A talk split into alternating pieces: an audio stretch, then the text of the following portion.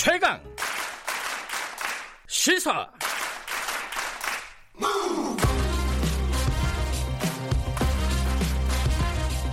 지금 여러분께서는 김경래 기자의 최강 시사를 듣고 계십니다.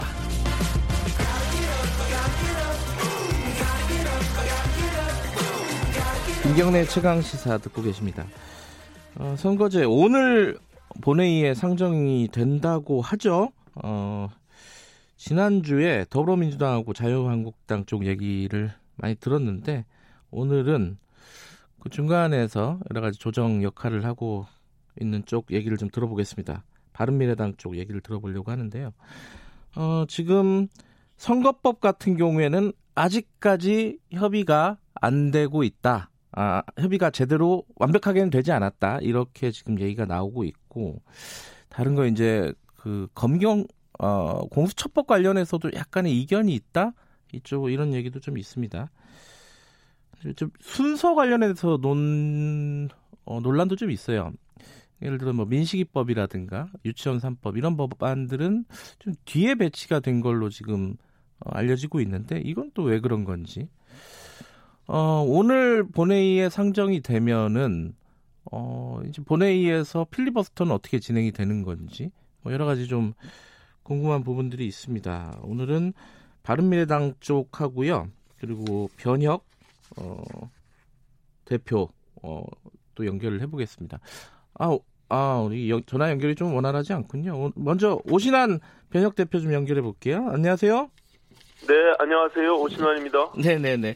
어, 원래 이제 그 김관영 의원 연결하고 그 다음에 변혁 쪽 연결하려고 했는데 뭐 상관없을 것 같습니다. 먼저 좀 여쭤볼게요. 그4 플러스 1 협의체에 대해서는 자유한국당은 뭐 이게 뭐 도, 도둑대다 뭐 이런 아주 원색적인 표현까지 쓰고 있던데 어, 변혁에서는 어떻게 보고 계십니까? 변혁에서 어떻게 보는 게 아니고요. 일단 네. 저는 바른미래당의 원내대표로서 네. 지금 어, 국회법 절차에 따라서 원내대표 간의 에, 협의를 통한 의장이 국회 운영을 하도록 되어 있어요. 예. 예, 그럼에도 불구하고 지금 어, 150석 이상을 만들기 위한 민주당의 어, 저러한 행태는 네. 사실상 국회 운영에 있어서 과거 어, 한 번도 있지 않았던 일을 저지르고 있는 것이죠. 음. 뭐 사설 기구와 동일한 뭐4 플러스 1이라고 하는 네. 별도의 협의체로 예산을 심의해서 올린다고 하는 것은 네. 사실상 의회 역사상 전무한 일입니다. 음. 근데 지금 자유한국당 원내대표가 없지 않아, 아, 없는 건 아니죠. 없는 건 아니지만 어쨌든 지금 선거 중이라서 지금 애매한 상황 아닌가요? 그 애매한 상황을 민주당이 집권당으로서 책임감 있게 네. 어떻게 지금의 상황들을 어, 운영할 것인지에 대해서 판단을 해야 되는데 네. 예, 그 새로운 국면을 맞이할 수 있는 그 여유조차도 지금 갖지 않고 네. 저렇게 힘으로 밀어붙이는 행태에 대해서는 분명히 그 책임은 온전히 져야 될 것이다 이렇게 보고 있습니다. 그 문희상 국회의장을 만나셨죠 오신환 원내대표께서. 네. 네. 문대, 문의장은 어떤 입장이세요? 이 부분에 대해서? 문희상 의장께서는 어, 뭐 마지막까지 협상을 통해서 국회 운영을 하는 것이 바람직하다는 뜻을 가지셨고요. 네.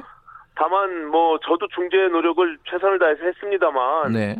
여전히 이 당시에 이인영 나경원 대표의 입장이 네. 예, 굉장히 이 합의를 찾기에는 좀 어려움이 있었고 네. 다만 최근에 또 나경원 대표가 아, 새로운 원내대표 선거를 앞두고 있기 때문에 네. 본인이 의사결정을 하기가 쉽지 않았습니다. 그러니까요. 예. 예. 그래서 그 부분을 저는 적어도 오늘 이제 9시에 에, 한국당이 의총을 통해서 원내대표 선출하지 않습니까? 네. 그러면 새로운 원내대표가 협상의 의지가 있는지 여부는 네. 분명히 확인할 필요가 있다. 저는 음. 그렇게 봅니다. 예. 음. 아, 그 협상의 의지가 있다면은 어, 막판에 오늘 오전에 좀 협상이 진행 급속도로 진행될 가능성도 있는 거 아니에요, 사실? 아, 물론입니다. 아, 네. 아, 국회에서 협상을 배제하고 어떻게 국회를 운영합니까? 네. 그렇기 때문에 저는 어, 책임 있는 집권 여당이라면 네. 그 부분에 문을 활짝 열어놓고 마지막까지 어렵더라도 협상을 통해서 어, 합의해서 어, 법안을 통과시키는 것이 가장 마땅하다 저는 이렇게 봅니다.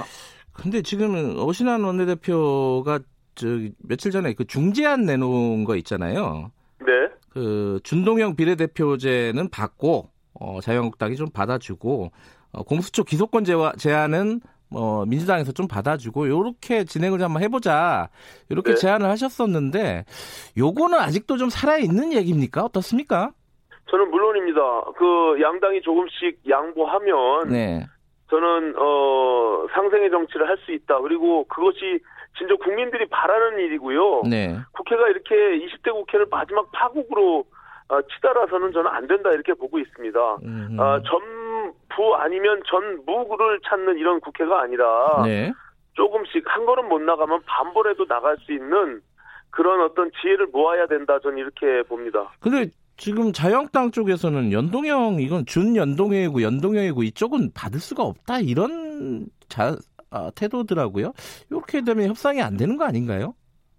그러니까 이제 그 부분도 한국당이 일부 양보를 해야죠. 음, 우리가 절대적 가치가 어디 있겠습니까? 네, 선거의 룰이라는 것은 기본적으로 제 정당이 합의를 통해서 어, 새로운 제도를 만들어 나가는 것이기 때문에 네, 본인들이 조금 원치 않더라도 완전히 이 최악의 상황을 면하기 위해서라도 어, 조금 양보해서 어, 연동형 비례대를 저는 받아들이는 것이 마땅하다 이렇게 봅니다.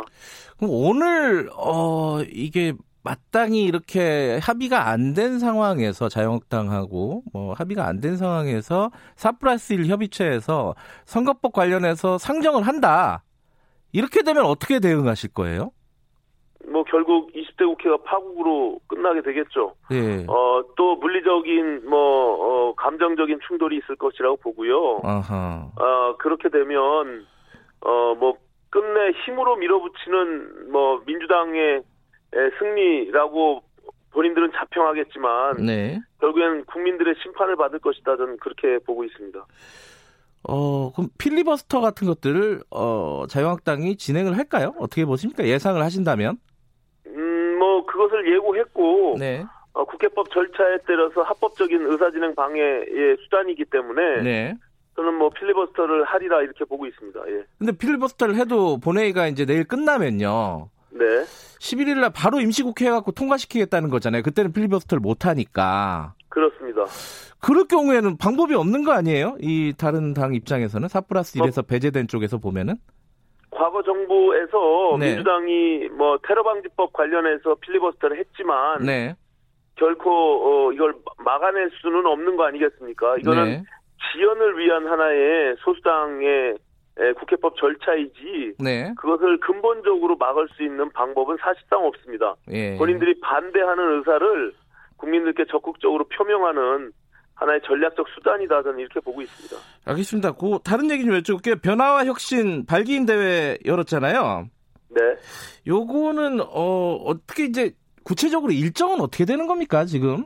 이게 분당 어, 같은 것들이 언제 이루어지는지 이런 것들이 또 좀 오래돼 가지고 벌써 된 거 아니냐 이렇게 생각하는 분들도 있는데 어떻게 뭐 절차 심리적, 예. 심리적인 분당은 이미 뭐 오래전에 됐고요. 예, 예. 다만 지금 말씀드린 패스트트랙 관련해서 지금 국회 정기 국회가 마무리되지 않았고 네. 어, 그 상황이 종료되면 저희는 뭐 어, 바로 탈당할 예정을 갖고 있고요. 네. 어 그리고 어, 발기인 대회가 끝났기 때문에 네.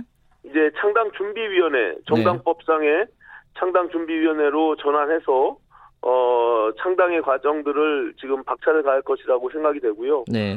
어 사실상 이 바른미래당의 지금 미래 희망은 이미 끝났다 이렇게 보고 있습니다. 네. 이 당이 최초의 손학규의 사당이 아니었습니다. 네. 여기는 분명히 국민의당 바른정당 당시에 안철수 유승민 두 당 대표가 네. 그와 함께하는 세력들이 이 통합을 이뤄낸 것인데 지금은 완전히 변질돼 있는 것이죠. 그 당시에 사실상 같이 뜻을 하지 않았던 사람들이 당을 장악하고 지금 변형돼 있는 왜곡돼 있는 당의 운영 음, 때문에 네. 불가피한 선택을 할 수밖에 없었다 이렇게 말씀드립니다. 알겠습니다. 오늘 여기까지 들을게요. 고맙습니다. 네, 고맙습니다. 오신한 어, 변혁 어, 바른미래당 현재는 원내대표죠. 오늘 변혁 쪽에 계신 대표 얘기 들어봤습니다. 고맙습니다.